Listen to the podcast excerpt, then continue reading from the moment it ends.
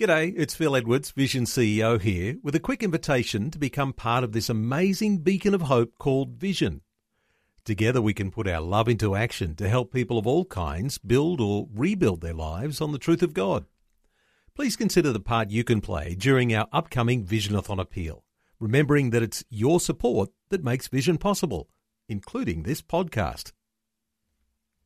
A biblical perspective on life culture, and current events. This is 2020 on Vision. Our attention is back on women. As the biggest losers, as Australia turns its back on the biblical and biological truth that God made male and female, parents are feeling let down by the health system and by the education system. And on top of that, as we see more and more biological males not only entering female sporting competitions, but also winning them, there's another story that we're not being told. Female athletes who object to being beaten by biological males in their own sporting categories are being silenced from speaking up. Not only are they powerless to stop biological males from competing in women's sport, they're being pressured not to speak up. Well, we'll be talking through lots of different issues over this coming hour with our special guest, Kirralie Smith, is back with us today. She leads the organisation called Binary. Kirralie has been one of the prominent voices standing up to the rampant campaign to degender Australian society. And uh, let me remind listeners that Kirralie is the current 2023 Australian Mother of the Year. Kirralie, a special welcome back to 2020. It's always great to be with you, Neil. Kirralie, I wonder if we start our conversation uh, not with some of the very, very difficult issues that we're confronted by as Australian society is undergoing through all sorts of change. Sometimes we talk about a cultural revolution. This is a part of all of that. But let's come back to the biblical and biological truth that God made male and female. When you talk about the things that are going on, uh, there is a foundation we can stand on. How do you reflect on biblical and biological truth?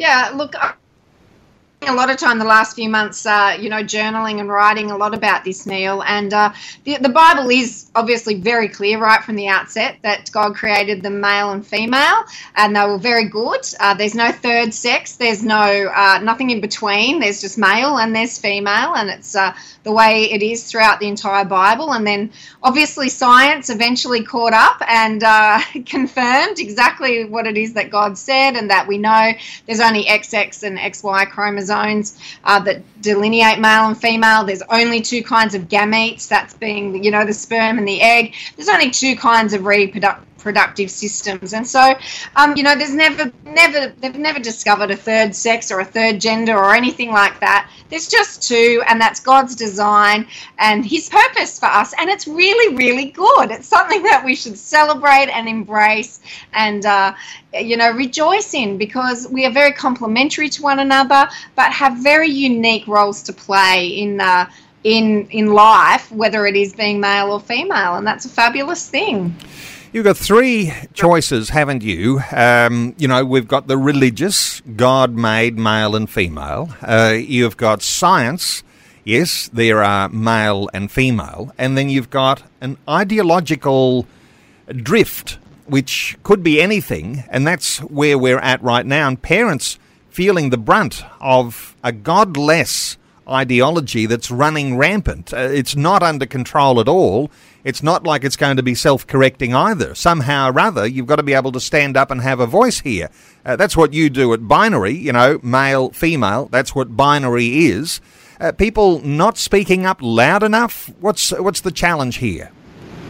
Look, you know, oh, there's look, there's so many challenges, and you know, an hour conversation won't even begin to scratch the surface of those challenges. But uh, you know, I reflect a lot on the fact that we grew up uh, time where it was really encouraged to that we would embrace who we are um, all our differences, all our flaws, everything, and just celebrate who we are. And we didn't have to be conforming to stereotypes. We were actually breaking those stereotypes. And so, you know, girls could be mechanics or astronauts or, uh, you know, get into the trades or whatever they wanted to do. Boys could take on, I guess, the more stereotypical feminine traits, and that was fine. You know, you your hair long, you can crop it short, you could appear however you like, and that was really celebrated, particularly in the 80s and 90s. But as we've moved on and in recent years, it's been this real push that if you like some sort of stereotypical male or female thing, then you must conform to that, uh, not just in your imagination, but by changing your body, changing your development, and doing all of those things. And it's all based on lies and deception it's really quite disturbing. So, um, you know, as Christians, I think there's also been this move away from uh, absolute truth and embracing the truth and speaking the truth. And we've you know, uh, not all of us, but some people have forgotten that Jesus himself is the truth. It's not an idea or a concept. Jesus is the truth. And we, as his followers, need to be really committed to speaking the truth no matter what the cost. Yes, we need to be loving, and um, but I don't think it's loving when we lie to people. It's not loving when we deceive people. It's not loving to go along with this illusion of inclusion or um, tolerance when in, what we're doing, in fact, is harming people by going along with the ideas that are disruptive and divisive and doing a lot of damage to our young people in particular. So we have a, cli- a climate of lies and deception.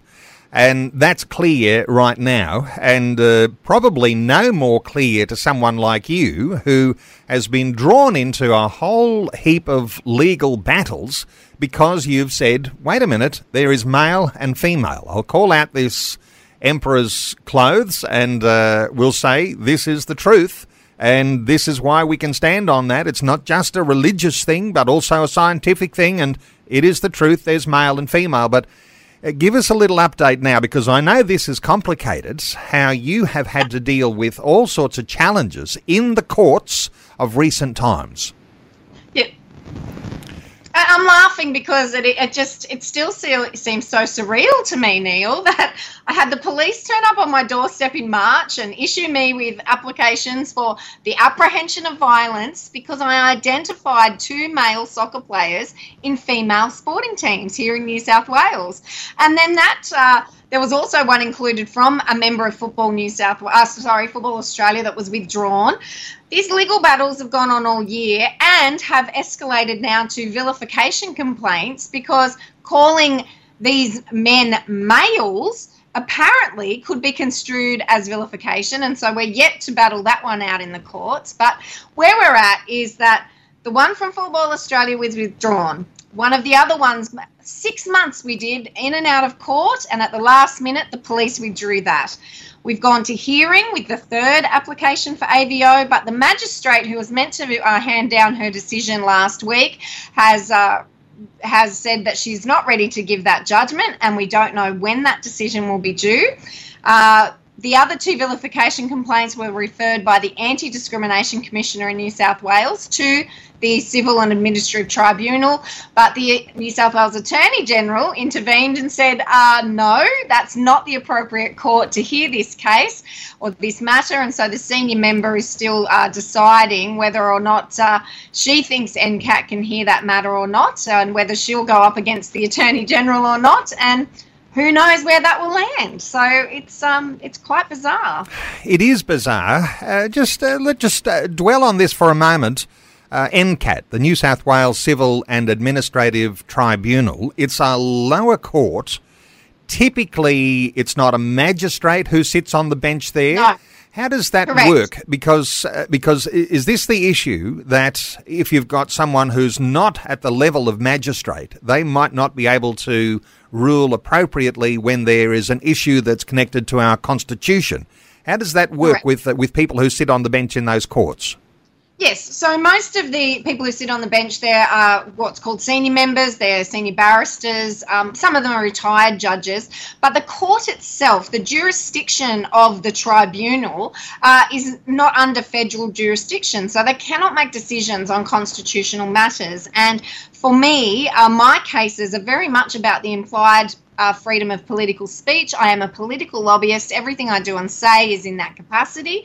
Um, and so, if the tribunal were to decide that uh, my political activism was vilification, that's going to have massive ramifications for um, all registered third party campaigners and political parties themselves. And so, this is a matter that needs to be decided in a court that comes under federal jurisdiction. And uh, that's what the AG argued uh, before the senior member at NCAT. And as I said, uh, she is considering the matter and will make a judgment. I don't know when. uh, we'll let you know when. So the activists would like to keep these sorts of hearings at an NCAT level, and they would not like them to be elevated to a higher court where there would be a magistrate who would make a ruling. Uh, does that say anything about the system? I, I think it does, Neil. Um, I guess I can't say too much because I could be found in contempt, I suppose. But um, the reality is the the level uh, and the standards that are required also in these in the uh, under a federal jurisdiction is a lot higher. The you know the um, points of claim, the pleadings that you make, and all of those things have to be a lot more specific, uh, less general, and must, you know, correspond to the, the particular legislation. So uh, it, it is, it'll be much. Uh, much easier for the activists at the NCAT level, uh, much more difficult for them in the court system. And uh, Kirralie, you know, oftentimes we don't often talk a lot about money, but there's been a cost to you and your family personally in all of this. Um, I guess there's probably some people who are uh, helping to contribute towards legal bills. Uh, there's all sorts of challenges in the time that it takes to go through a defence like this.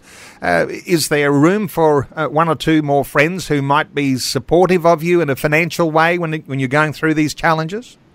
Yes, please. There is always room. Um, we've had really generous supporters and we've raised tens of thousands of dollars because it costs tens of thousands of dollars to um, you know, defend myself in these court cases, you know, and not to mention all the travel, uh, going to Sydney to to sit in court and those sort of things. And it's, uh, you know, emotionally, obviously, it's also very draining. But we are continuing to raise funds for these legal cases, and not just for myself, Neil, because there's other women, particularly, and men like Lyle Shelton, who are embroiled in these cases. You know, Lyle's case uh, before QCAT, the similar uh, tribunal in Queensland, has already cost $300,000 over three years for him. Um, it's just extraordinary. So uh, there's a lot of money to be raised, um, you know, aside from all the ca- campaigning that we still have to do. And just to clarify here, those who are uh, on the trans activist side, uh, their funding for their cases is all uh, by the government. It's taxpayer funded. So we're all contributing to their ability to uh, to bring this action against you, but uh, but there's no funding by taxpayer uh, that's supporting your way that you can defend yourself. Correct, correct. So, especially at the tribunal level, the taxpayer is funding all of that. If it gets moved into uh, the different, uh, you know, under the federal judiciary, they can then be liable for costs. So, it's a whole different ball game. But at the moment, uh, all of these actions have been brought at total cost to the taxpayer, no cost to the plaintiffs, and uh, great cost to myself. Uh, we are in the deep end, and Kirralie Smith is our guest. She leads the organisation called Binary, and there's there's more than 100,000 email subscribers to Binary, and my encouragement to you is to find out what Binary is all about because these sorts of issues are affecting people. If it's not in your family, it'll be your neighbours, or it'll be in your school community, or it'll be in your wider town or suburb. Uh, binary.org.au. Hey, Kirralie, let me ask you about sport because some of the challenges that you've been facing have been around sport. Uh, but one of the issues about the sorts of things that women are facing is that they're now being told not to speak up, to remain quiet. You know, you might not feel as though uh, it's a really fair thing having some trans people on the opposition team, uh, but people are, uh, women are being told not to speak up. How, how far widespread is that? Oh, this is incredibly widespread, and we're uh, again only scratching the surface here, Neil. But uh, you know, through my case and identifying these males in female soccer teams, um, I've had a lot of people contact me to say that this is happening. You know, in rock climbing, it's happening in basketball, it's happening uh, in netball and cricket and tennis and gymnastics, and you know, the list just goes on and on and on. In AFL, and um, the the clubs are being told told that there will be no opposition to these policies, that the policies have been set, that if they're involved in the sport, then they've agreed with the policy of allowing males with the females uh, in these competitions, and that these individuals, the girls, the coaches, the parents, other officials, if they object to these policies, not only could they face um, a suspension or a sanction, they could face fines, they could face expulsion, or what that what I'm facing is legal challenges for speaking up against these things. So it's a really difficult time for these girls in particular and young girls and their parents who they just want to go and play sport. They want to go and kick a ball or hit a ball or, you know, get in the pool and swim. And now they're confronted with this ideological, um, you know, giant that's before them that is confining them. It's uh, intimidating them. And it's not just on the playing field, it's in their own change rooms uh, and the like. And so there's a lot of girls, a lot of women, a lot of parents who are watching my case and other cases going on around the country because they don't want to take on this flack. They don't want to take on the fight. They just want to play sport.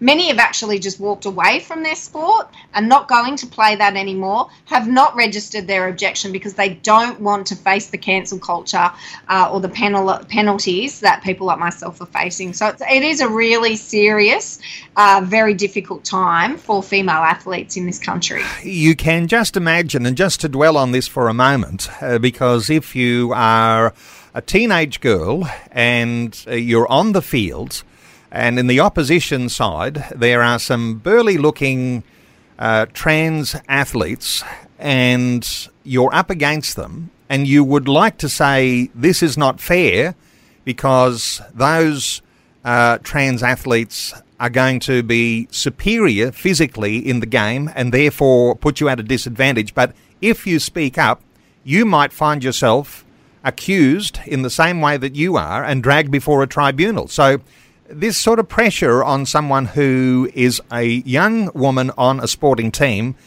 they're just not going to speak up, are they? Because if they know that they'll be accused uh, in the way that you have of vilification because they say this is not fair, then they're not going to speak. Yeah, look, it's a real mess. I know of um, several uh, you know, well, many families actually where they just don't let the girls turn up to that match if it's confirmed that there's um, a male in the opposing team. I know of. Uh, I know of a coach who was uh, banned from coaching because um, some of the girls thought that there was uh, some male bodies on the opposing team. It turns out they weren't actual males; they were females. But because the coach wanted to protect his girls, and those 14-year-olds didn't want to take the field against what they suspected to be boys, um, he was banned. But this is the problem, Niels, because now we know that males can be on the opposing team. We're looking at people and not knowing if they're male or female or looking at girls who might be, you know, larger or present more masculine. So this is an absolute mess. If we were guaranteed that there were only biological females we're playing against, wouldn't be a problem. But there, there's all of these complex factors now. So people are getting banned left, right, and centre if they do speak up, or they're self excluding from these sports, or they're putting themselves at risk um, on an unsafe and unfair playing field. So it, it's a real disaster. And it's not just about the sporting game and who wins at the end. As you say, there's actually a threat to physical well-being because, uh, you know, we've even spoken about this before the way that some women have been physically injured because they've been overpowered by someone who is uh, an unequal uh, in the competition. That's the challenge too. That uh, you're actually more inclined to be hurt if you're playing a physical competition. Absolutely. We know of a couple of volleyballers, um, particularly in the US, who have sustained brain injuries from playing against males um, in the opposite team. We know of girls, um, you know, in soccer and other things that have had knee injuries because a female knee is not really designed to do that sideways motion. And when they get tackled by a bloke who has a lot more force between be, behind his kick, um, those injuries are a lot more serious than if they're playing against a girl. We know of AFL where um, I don't know the technical terms, Neil, but you know, running up someone's back, I think taking a mark or Yep. something like that.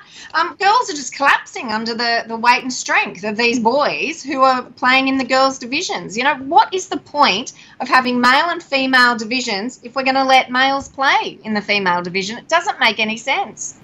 Well, some listeners might like to contribute. What do you think is the solution? Well, let's take some calls. David is in Western Australia. Hey, David, welcome along. Yeah, welcome. You're doing a good program here. I think shining a light in a dark place. I think it's been very subtle. This has, even where I work at Aquatic Centre. Uh, they're bringing these subtle things to the swimming teacher, saying, "Do not call a boy a boy or a girl a girl," and then they're getting more and more aggressive as they go along. It's been a progression, and I think as uh, Christians and as non-Christians, we need to stand up for our children because if we don't, they will just completely change the whole system. I think we, it takes 20% to change our constitutional laws, and if we just uh, step in, then that will change. We have to be bold in these last days. David, a good thought. Uh, your thoughts for David, Kirralie? Yeah, I agree, David. We do need to be bold. And, um, you know, as I said earlier, this is a matter of truth. It's a matter of lies. It's a matter of deception. And, you know, if we can't just speak the truth plainly and look at someone and, and call them male or female, if we can't uh, protect our daughters in particular uh, from these aggressive ideological attacks, then you know, th- there's so much at stake here. And so we do need to be bold. Um, Jesus, as I said, is the truth. And so to stand up for the truth is a really important thing. He said that we will be insulted, persecuted uh, for his name's sake. And that's a blessing. So I think we need to create that mindset and that culture within Christian circles that uh, it's really important that we stand together and we speak the truth. Um, and, you know, there are a lot of non Christians doing this already, but uh, it needs to be more. Uh, David, just while I've got you, did you say swimming that you had that experience in, or what was the sport? I, I'm a aquatic supervisor, Oh, okay. and we have swim teachers there. And uh, one of the organisers there was saying she's scared to say a boy a boy or girl girl. And I said, look, stand for what you believe in, because uh, they're not scared to put it onto us. But we got to start stepping forward and say, no, this is our beliefs. We don't believe in ide- ideology, and we, we're not step. We've got to step up more. I think as Christians, even when I work in that sea of swimming industry, there, there's a push now uh, to bring in all these gay movement or grey flags starting to enter the the councils now. The schools are being pushed now, and even the swimming areas now. They're trying to say, "Oh, don't do this, don't do that. Make sure you you you don't call them boy or girl." So I just said to one of the organisers, "Look, stand firm. Just just call the boy a boy and the girl a girl, and don't be scared of that." There's a fear factor, and I think that fear factor has got to be overcome. Uh, that's the greatest thing. We've got to come in Jesus' name, that fear factor. Uh, you know, David. that's what we've got to overcome. Thank you so much for making that contribution. That fear factor is very real, as we've been hearing, because if you're going to be accused of vilification just by putting your hand up and saying that's not fair, uh, or when you've got uh, issues where there's uh, like a steamroller coming in and it's changing things, when we talk about a a cultural revolution or a sexual revolution. This is very real. Uh, Kirralie, thoughts here for David and for others who might be listening, and they've got their own aquatic centre or swimming club or sporting team. You know, how do you do something here? Stay, Yeah, look, stand firm, speak up, uh, risk being uh, accused of vilification. Uh, what thoughts here for, for what you what action you might take? Yes, look, I, I, I sincerely believe that what David said is correct, that you have to stand, make a stand, and you need to make it early because, you know, if you concede to those kind of pronouns or not calling males males or female female, you know, at that point, what ends up happening is that the males do enter the female change rooms and they expose themselves to girls, and, you know, they're much more vulnerable to sexual assault. Now, I'm not saying that every uh, person who identifies as the opposite sex is going to do that, and I'm not saying that every male will do that in the female change rooms, but the reality is there are males who are doing that in the female change rooms. And it's because we haven't stood up right at the start and said males are males, females are females. So it's really important because where it goes, if you give an inch, there will be a mile, you know, that we have to deal with. So I think it's very important. And there may be fear. Um, God says to us, do not fear. He doesn't say, um, he, you know, he acknowledges that we will be afraid. But when we stand in Him, we can overcome those things. And so uh, I know at the end of the day, I want to stand before Him and know that uh, regardless of what the cost is to me, that I spoke truth and I overcame those fears in Jesus who strengthens me to do that. Kirralie, let's just take some more calls and see where listeners want to help take our conversation. Darren is in Murgon in Queensland. Hey, Darren, welcome along. How you going? Good. What's your thoughts? Oh, just um, like to thank Kirralie for her work. You know, we need people on the front lines of these things. And uh, Kirralie, uh, you get a lot of people, no doubt, uh, thanking you. And it's probably one of those things, uh, depending on the crowd you're in, uh, whether people are seeing you as, uh, you know, as someone who's standing up for rights and you're a bit of a hero, and others who want to uh, lambast you and uh, be your worst critics. But your thoughts here, Darren just wants to call and just con- congratulate you on standing strong. Well, thank you, Darren. I really do appreciate it. And uh, look, you know, as time goes on, Neil and Darren, I, I, get a lot of thanks and I really do appreciate it. It really helps me, you know, get out of bed the next day and, and keep working hard on behalf of all Australians. And uh, look, the criticism is pretty limited, actually. It's limited to a few vocal activists and, uh, you know, there's a few politicians, a few people in authority, a few uh, trans activists, I guess you'd call them, who are, you know, they're very, very vocal and oppose the work that I do and what I stand for. But everyday Australians, and no matter where I go, whether it's a first aid course I did on the weekend or whether it's a, you know, a luncheon or a dinner or something to celebrate my children's achievements, everywhere I go, uh, people can't believe what's happening in Australia and are so thankful that, uh, you know, for, for binary and uh, for those of us that are speaking out about these issues. So, uh, thanks is greatly appreciated. Prayers are greatly appreciated, uh, any forms of support, because uh, the more that we are together and the more that uh, we all do our part, the quicker I think that we'll see the results. Darren, was there anything more you wanted to add? Yeah, I just wanted to um, suggest why don't they have their own sports?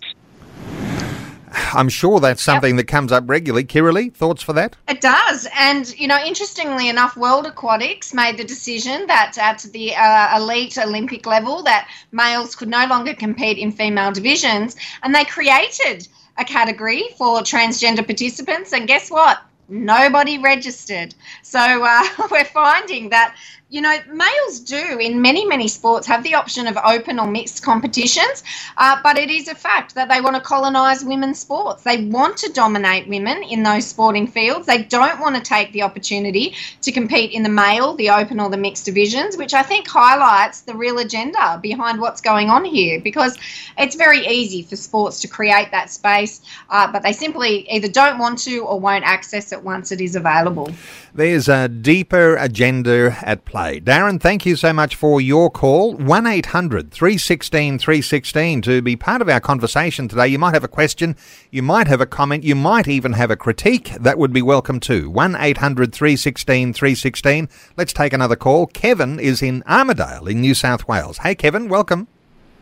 G'day, Neil. G'day, Kirralie. How you going? Good. Good what are your thoughts here, Kevin? Um, it's nice to know that there are other Christians who are reading the same Bible as me. Um, so I'd just like to make that comment. But the other one I, I want to make is that the weakness has already started to fall to filter through our churches. I'm part of a Baptist church, part of the Baptist Union, and the uh, the Baptist Union is discussing the idea of same-sex marriages. Now, that's wrong, and that's where we've gone unstuck. You know, the Uniting Church has already gone that way. Anglican Church is going that way, and now the Baptists are starting to go that way. So, as far as I'm concerned, they're not reading the same Bible as me. Those are important points to make because when things start around the edges on the sporting field, uh, these things move into our education system, uh, all of the effects on our health system.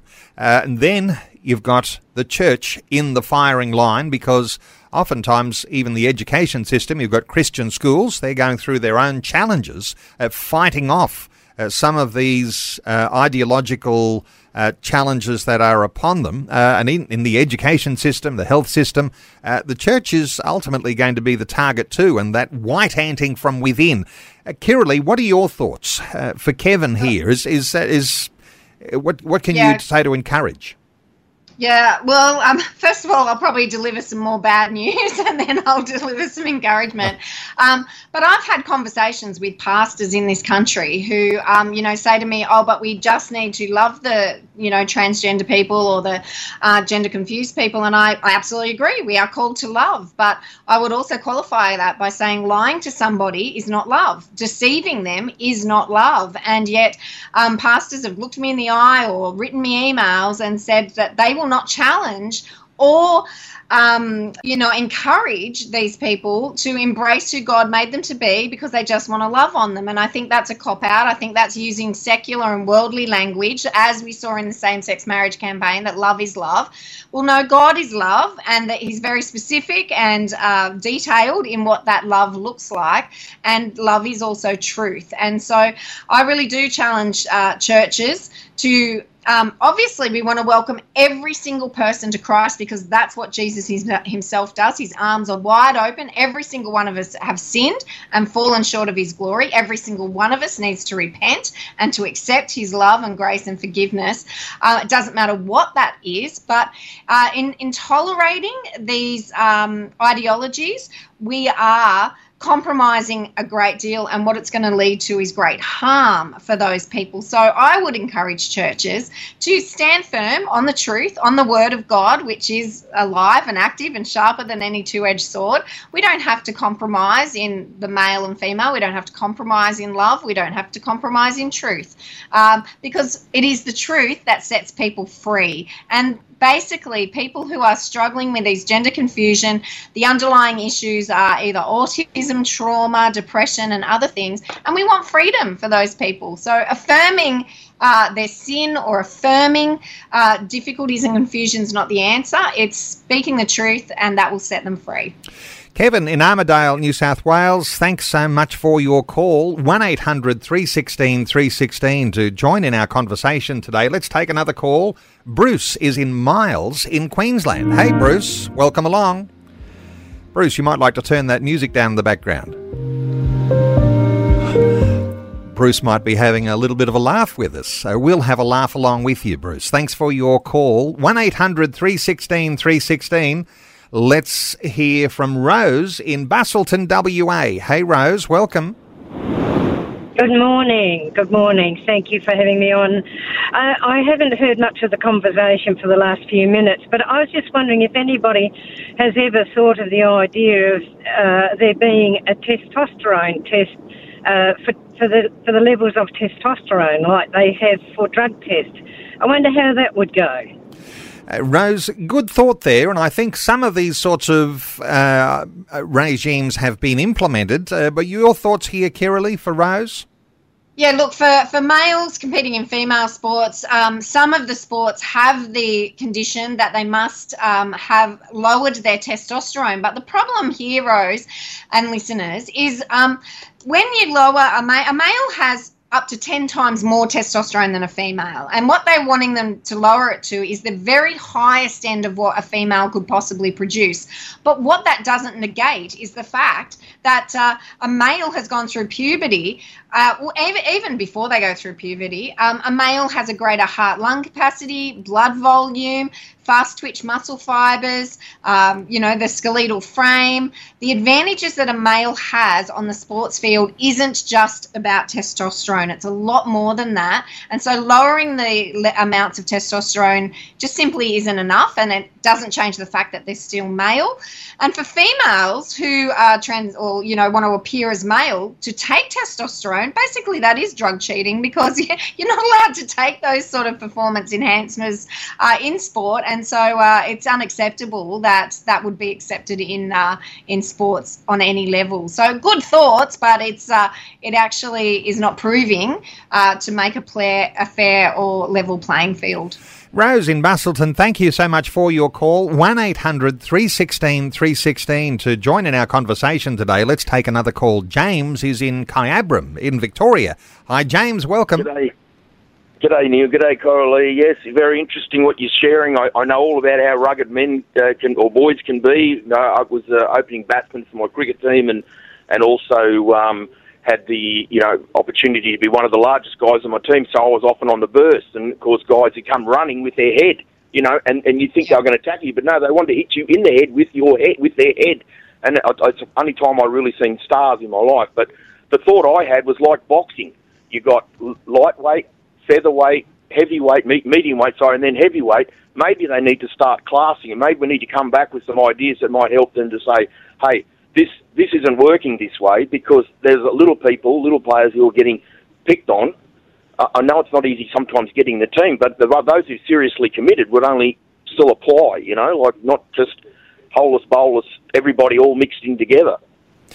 Good thoughts there, James. Kirralie, um, can you classify people by weight? Look, there, there, I guess is that, that's part of it. But um, you know, I think of Deborah Acason now, you know, an incredible uh, Olympic and Commonwealth Games champion in weightlifting. She can be a similar size to males, um, but they usually will have larger hands and feet, which means that their surface area on the ground is covered, their grip is extra, their muscle capacity is, uh, you know, much denser than a woman, and like I said, their blood volume and other things. So just simply classing it on weight or size isn't necessarily going to um, negate the advantages again. Um, we have male and female divisions for a reason. In some sports, yes, we do then class it as lightweight or heavyweight. Uh, you know, rowing has lightweight, boxing, all of those sort of things. But I think the simplest solution is just to go back to male and female divisions, and that is fair and that is safe for all. James, thank you so much for your call. Let's take some more calls. Sue is in Kingston in Tasmania. Hey, Sue, welcome along. Oh, hello, Neil, and hello, Kirralie.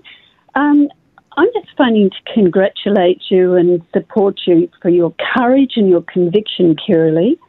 You are such an amazing woman, and it makes me angry that the mainstream churches haven't been speaking up and speaking out about these issues more, which is why we, I believe we're now in this mess. And when you were talking earlier about fear preventing people from speaking up, I can relate to that so clearly. Until I came across Matthew 10 28, it says, Do not fear the one who can kill the body, but fear the one who can kill both body and soul in hell. And also 2 Timothy 1 7, God has not given us a spirit of fear, but one of power, of love, and soundness of mind. And you obviously have plenty of power and love and soundness of mind to do what you're doing. So, congratulations. And I just want to say how much I admire and support you. Well, Sue, that is wonderful. Kirralie, uh, what are your thoughts? Uh, another compliment.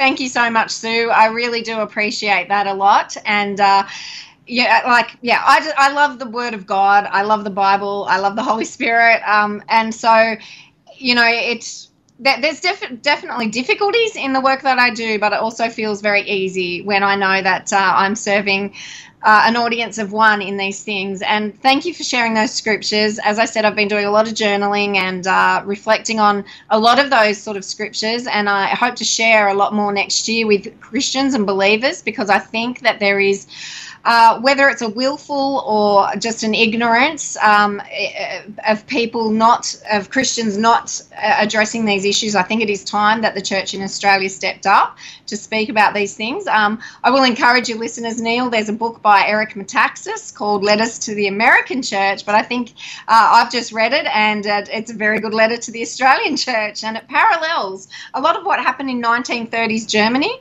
uh, and what's going on today, not just with the nation of Israel, but or, or, the Jewish people, but also issues like this, like abortion, like sanctity of life.